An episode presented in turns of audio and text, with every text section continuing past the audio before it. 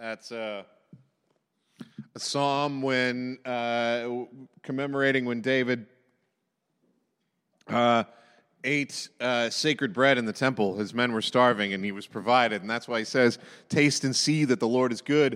And it's an important thing for us to recognize that, that, that God is with us and, and that all of our senses work to tell us who God is. God isn't just in, in the hearing of His word, God isn't just in the singing, but God's in, in smells and food and all of these things as well. So um, we are in uh, Esther 4 today, uh, which uh, I am excited about if I can get it going. But um, so just to remind everybody where we're at in the story, um, last week Haman had his pride hurt and then came up with a plan to destroy all of the Jews because one person uh, disrespected him. Um, so this is this is what we remember from last week. So when Haman saw that Mordecai, Esther's uncle, would not kneel down or pay him honor, he was enraged. Yet, having learned who Mordecai's people were, he scorned the idea of killing only Mordecai. Instead, Haman looked for a way to destroy all Mordecai's people, the Jews, throughout the whole kingdom of Xerxes. A little bit of overkill on Haman's part. You wonder if he had a level headed compatriot who was like, maybe we could just kill Mordecai. Even that might have been a little bit of an overstepping, but no. Haman is a completist. He likes to have all things done well. So, um, so, when, so this is where we start off today. So when Mordecai learned of all that had been done, he tore his clothes, put on sackcloth and ashes, and went out into the city, wailing loudly and bitterly. But he went only as far as the king's gate, because no one clothed in sackcloth was allowed to enter it. In every province to which the edict and order of the king came, there was great mourning among the Jews, with fasting, weeping, and wailing. Many lay in sackcloth and ashes. Now, what often happens at this point is, is people, and, and especially as Christians, people who are looking for God to show up in this story, which he doesn't specifically. Let's uh, uh, I've said this before, but I just want to remind everybody. In the book of Esther, God is not mentioned specifically at all. This is one of the places where the edges of that can be found. That the, the, the, in this sackcloth and wailing, there is this reaching out to God in prayer. And I, and I don't want to diminish that. I think that we see that in the story, but I think that in order to get the full flavor of the story, we also have to acknowledge that this is a story where God seems absent a good chunk of the time. And I think one of the things that helps us to empathize with that is that sometimes for us, God seems absent as well, or at least quiet, or at least not showing up in the ways that he does often other times in the Bible. There is no burning bush in Esther. There is no pillar of cloud in Esther. There, is no, there are no great, grand miracles in the book of Esther. And I think that we live lives often where there are no burning bushes or pillars of fire and cloud or great, grand miracles. And we get frustrated with that. And we say, well, if that's not happening for us, then God must not be happening at all. What the book of Esther does is it helps remind us that God is not necessarily working in ways that are flamboyant and obvious. Sometimes God is working in ways that are marginalized and, and, and pushed to the side and subtle. But what I should have noticed, so I, I've spent a lot of time with the book of Esther, and what I did, what I noticed this time when I went back at it that I hadn't noticed before is that what Mordecai is doing here is he's engaging in public protest. He tears his clothes, goes in sackcloth and ashes, wails loudly, and sits at the edge of the king's gate. This is a public demonstration that there is something wrong in the world. And it's interesting because I think that when we frame this in the context of public protest and that happening all over the kingdom, that there was great mourning amongst the Jews, they're all trying to get uh, some attention paid to it. I think it's very interesting how Esther responds because we sometimes respond this way to protests as well. Because when Esther's eunuchs and female attendants came and told her about Mordecai, she was in great distress. She sent clothes for him to put on instead of a sackcloth, but he would not accept them. Now, this is interesting. So, when Esther hears about this public protest, her first instinct is please stop protesting. You're making me uncomfortable with your protesting. I don't like that. Can you stop protesting? And she's not interested at first in hearing what he's protesting about, why he's dressed in sackcloth and ashes. She doesn't even hear that out. Her first instinct is, What you are doing is making me uncomfortable. Please stop it. But that's the entire point of public protest. Now, I want to frame, I want to take a step back here and say this is Dan speaking, not the Lord. But what this made me do is examine my own attitudes toward public protest. Because how often have I seen someone protesting something and say, You're making my life inconvenient, please stop?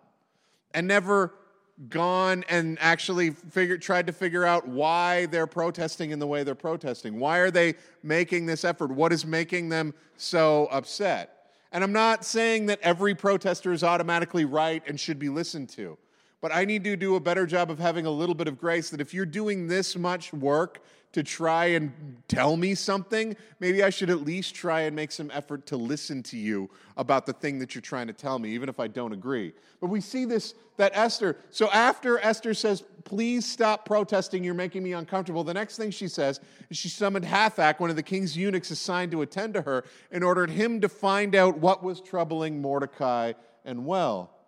And it's interesting how we do this and what this says about us. Because what we're doing in this situation is that we we are being made uncomfortable for another person and we're saying please stop making me uncomfortable with with your protest. This is like going up to a person who is grieving and saying please stop grieving because your sadness is making me sad right? It's a rude and awful thing to do. But it's interesting that it's only once esther has been made uncomfortable that she stops and listens. It's only once someone makes her uncomfortable that she begins to, to hear what is going on in another person's world. So Hathach went out to Mordecai in the open square of the city in front of the king's gate. And Mordecai told, and this is interesting, remember, this is, and I, I, I, I need to emphasize this Mordecai isn't mourning in his own house, he's deliberately making a public act. Mordecai told him everything that had happened to him, including the exact amount of money Haman had promised to pay into the royal treasury for the destruction of the Jews. He also gave him a copy of the text of the edict for their annihilation, which had been published in Susa, to show to Esther and explained it to her. And he told him to instruct her to go into the king's presence to beg for mercy and to plead with him for her people. This is interesting. So, what happens here is that Mordecai demonstrates to her what is wrong, what the problem is, and then asks her to risk her life in order to, to fix this problem. I, I think that that's an interesting thing because this really becomes clear in the next passage. But Hathach went back and reported to Esther what Mordecai and said, and then she instructed him to say to Mordecai, All the king's officials and the people of the royal provinces know that for any man or woman who approaches the king in the inner court without being summoned, the king has but one law that they be put to death unless the king extends the gold scepter to them and spares their lives. But 30 days have passed since I was called to go to the king. Esther at this point is saying is reminding Mordecai that what you're asking me to do in this point in this moment is to risk my life. I'm comfortable right now, Esther is saying. I haven't had to see the king in 30 days. That's great. If I just keep quiet, if I just mind my own business, then maybe he will ignore me and everything will just go along peachy keen. And I think that when confronted by suffering of others, that's often what we're inclined to do sometimes as well, is to look at someone else's suffering and say, you know what, I'm doing okay. And if I step out on a limb to engage in the suffering of these other people, then, then, then I might begin to suffer myself as well. And I don't want to do that. And I understand that. I don't want to do that either. None of us want to do that. But sometimes we are called and invited and demanded to step into someone else's suffering at the risk of our own comfort because that is what we have been called to in order to do, in order to save people, in order to intervene in a, in a, in a world that is unjust and unsafe. If she intervenes, she places her position in jeopardy, she places her life in jeopardy. But Mordecai, when and Mordecai responds in this way because when Esther's words were reported to Mordecai, he sent back this answer Do not think that because you are in the king's house, you alone of all the Jews will escape. For if you remain silent at this time, Relief and deliverance for the Jews will arise from another place, but you and your father's family will perish. And who knows but that you have come to your royal position for such a time as this. So to me, this is the clearest instance of God showing up in this story, and it shows up in the faith of Mordecai. And Mordecai's faith shows up in this sentence If you remain silent at this time, relief and deliverance from the Jews will arrive from another place. Mordecai is completely convinced that relief and deliverance will show up. He believes that with every fiber of his being. But he also believes that sometimes people are placed in positions in order to work that out. And as participants in the world that God has created, we are called to step into these. And that's part of this story for Esther. Don't think that you're exempt from this. Don't think that just because you're comfortable now means that you won't be means that you'll be comfortable forever. Don't think that because you're fine now means that you'll be fine forever. He says you are included in our suffering.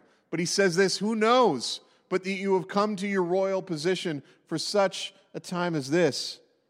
I think this is a fascinating thing that we need to pay attention to and listen to because it's easy for us to look at this story and see Esther in the palace and see things are going great for her. But it's not. She's in danger. We've established this from the beginning. And we automatically think if we're in a position that is uncomfortable, if we're in a position that is dangerous, if we're in a position that is unsatisfactory, if our lives are falling apart, if we feel like we're buried, then obviously something is wrong and we've been turned aside from God's favor. What the book of Esther is saying, no, that's not it at all. Maybe you're buried for such a time as this.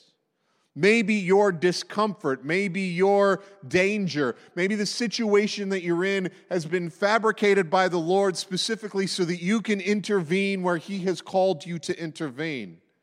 Maybe all of the suffering that you have endured or are enduring is making you very specifically the proper cog to fit into the machine that God is creating in order to, to move deliverance for the, uh, for the people. And, and, and you are the only person that fits into that, into that spot in the machine. We get so caught up in, want, in, in, in assuming that the favor of God means that we are in a position that is safe and fun for the whole family that, that, that, if, that if everything is going well, that, then, then God is with us. And yet, that's not what the Bible teaches us at all.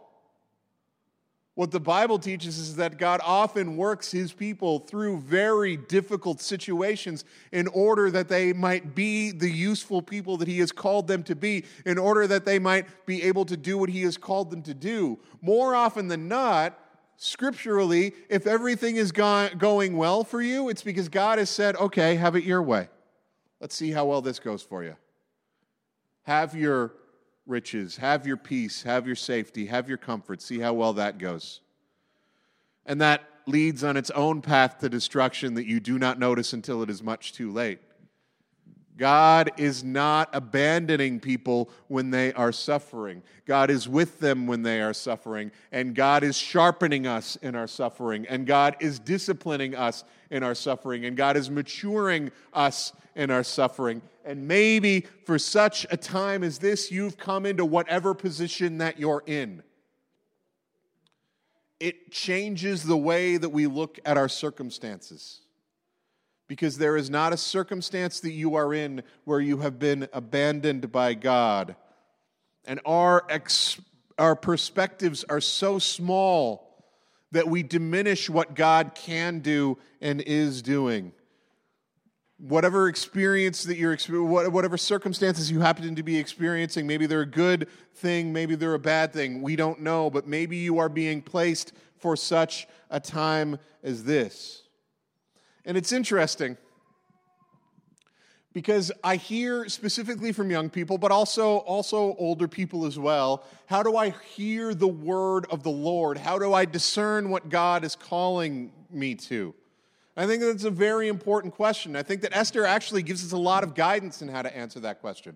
Because I hear a lot of people that get stuck because they're, because they're saying, What does God want me to do? And there's not a clear sense of what God wants them to do, so they don't do anything, right? They're, they're, they, don't, they, don't, That, that, that because there's not a, a burning bush or there's not a, a, pillar of cloud, because they don't feel a, a, concrete vision, then, then they feel stuck and paralyzed. And that's okay. I get that. I don't think that that makes you a bad person.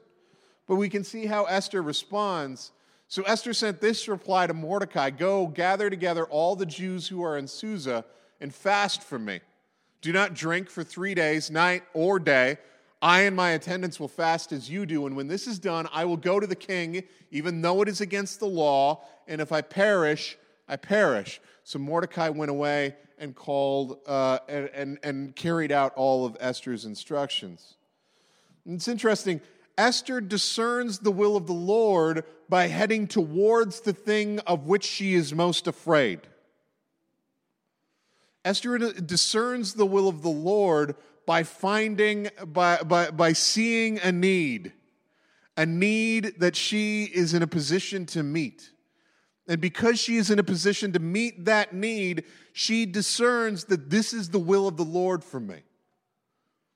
There's something that needs to be done. I can do it. I'm going to go do it. It's going to be dangerous. It's going to be frightening. It's going to be scary. If I perish, I perish. I'm going to do the right thing. And there's a strength that happens once you've reached that place. Because Esther's certainty does not come because God gives her a burning bush. Esther's certainty does not come because she has someone give a prophecy over her. Esther's, Esther's certainty does not come because, because there's any sort of supernatural intervention in her life. Esther's certainty comes because there's a need that she sees, a need that she is in a position to meet, and she says, I'm going to do this, and no matter what happens, it's okay. Just as Mordecai says, if you step back from this, deliverance for the Jews will come from another place. But this is a need that you see, a need that you're in a position to meet. Maybe you should step into this. And I wonder how often we've asked God to discern and give us clues about what we're supposed to be doing and how we're supposed to be following Him. And we're asking for this clear picture, and what he's and rather than, than, than a clear command, what he's given us is a need that we see, a need that we're in a position to meet. And because it's scary, we don't go toward it. Or sometimes the best way to discern what the, the will of the Lord is to go towards that thing of which you are most afraid in meeting the needs of those who are around you. Sometimes that is dangerous. Sometimes that places you in a position where your life might be taken, or your comfort might be taken, or something will be taken from you. But God is with you even in that position. So the challenge for us as we stop in this very uncomfortable part of the story because this is a bad place to stop a story. What you're, you're, you're this is like this is like you know in the old old uh, the old television shows when they had two part things and they had like a to be continued on the screen? You went ah you know i have to wait a whole other week to see that. Young kids will never understand that you know? You have to wait like 11 seconds on netflix and 32 seconds on amazon prime for the next episode we had to wait a full seven days, sometimes months, if they had like ended the season on a cliffhanger. We're ending this on a cliffhanger right now, and you're going to have two weeks to sit with this because JB's preaching next week because I'm not going to be here. You're going to have two weeks to sit here with if I perish, I perish. You're going to have two weeks to sit with if you don't step up at this time, deliverance may arise from another place. We're going to have two weeks to sit in this uncertainty. But I have a hunch that for most of you, this uncertainty is going to be a lot more familiar than you'd think. And we can get comfortable here. And we can feel safe here because God is with us even here. One of the lines, one of the, so one of the, the most, uh, there's a, you all know Psalm 23. And that's a, a psalm of assurance and it's beautiful, but, but, but it had gotten so familiar to me that, that I almost didn't pay attention to the words that were there because I didn't, it, I just heard it so many times that, but there's a line in that psalm that says, You prepare a table before me in the presence of mine enemies, which is awful, isn't it? That you're surrounded by your enemies. You're surrounded by people who are attacking you. You're surrounded by danger. You're surrounded by uncertainty. And God says, okay, it's time to eat, right? And every instinct that you have as a human being at that moment is like, no, no, no, no, no. This isn't eating time. This is running time. This is fighting time. This is not. But God says, no, no, no, no, no. It's picnic time. In the ta- but I'm surrounded by my enemies. Yeah, yeah, yeah. I got it. But I have the table set. We should eat now. And what God is calling us to do is to be as comfortable in that moment in the presence of our enemies as we are in fields of green pastures. The circumstances for God are not different if we're in the presence of our enemies or if we're in fields of green pastures because He is there. So, can we trust in the same way? Can we trust in the same way with I perish, I perish, when we're stepping into those needs that we see, those needs that we are in a position to meet, and those needs that are calling us out of the places where we feel safe and comfortable and into the places where God is, is using us and has engineered our entire lives to be ready for? Let's pray together. God,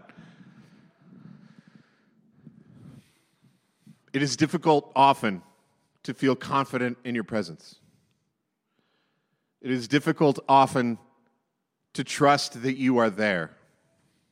It's difficult often to believe that you have engineered the circumstances of our lives to make us the people who you are calling us to be. But we ask that you would help us to believe that.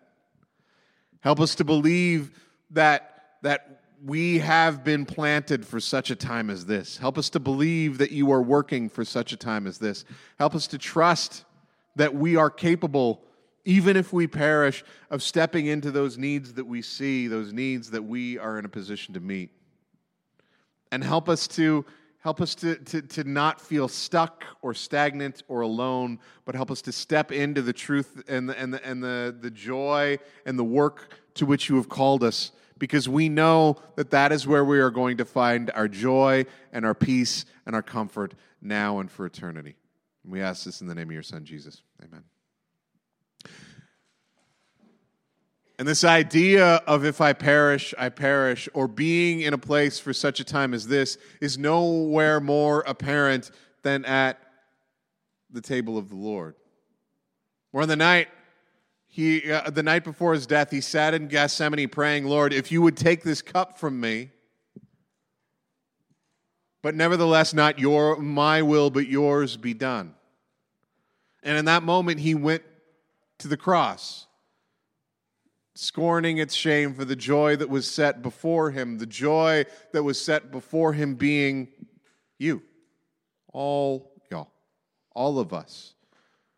For that, he went to the cross. And that is what we remember.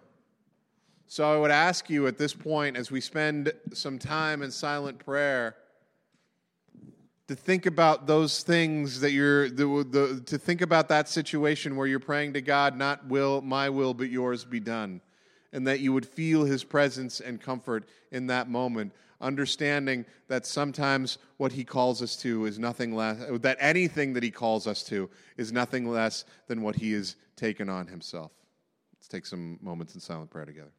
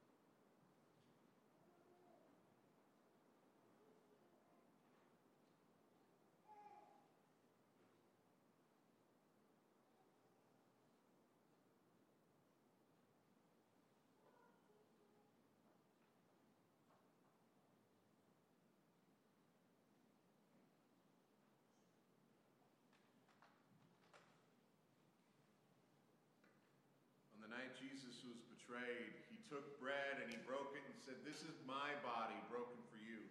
Take and eat. And in the same way, he took the cup and said, This cup is the new covenant in my blood, which is poured out for the forgiveness of sins. Drink all of it. I would invite you to come forward and get and receive the elements of communion, return to your seat, and we'll partake together. If you would prefer to remain seated then one of our elders, we'll bring the elements of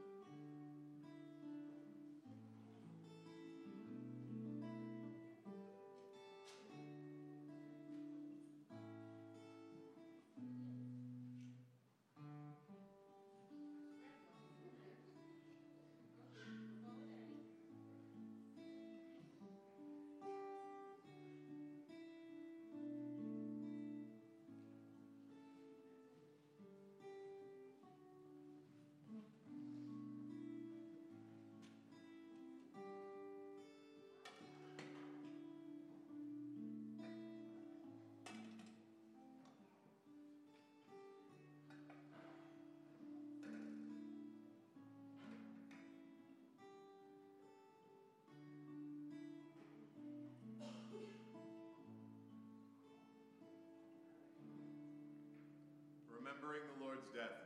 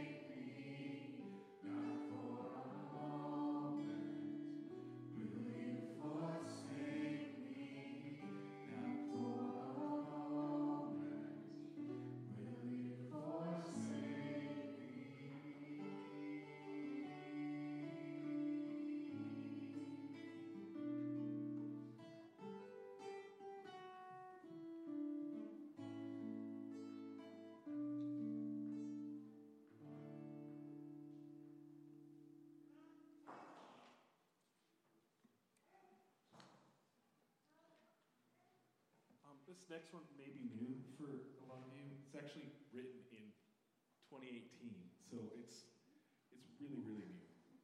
But um,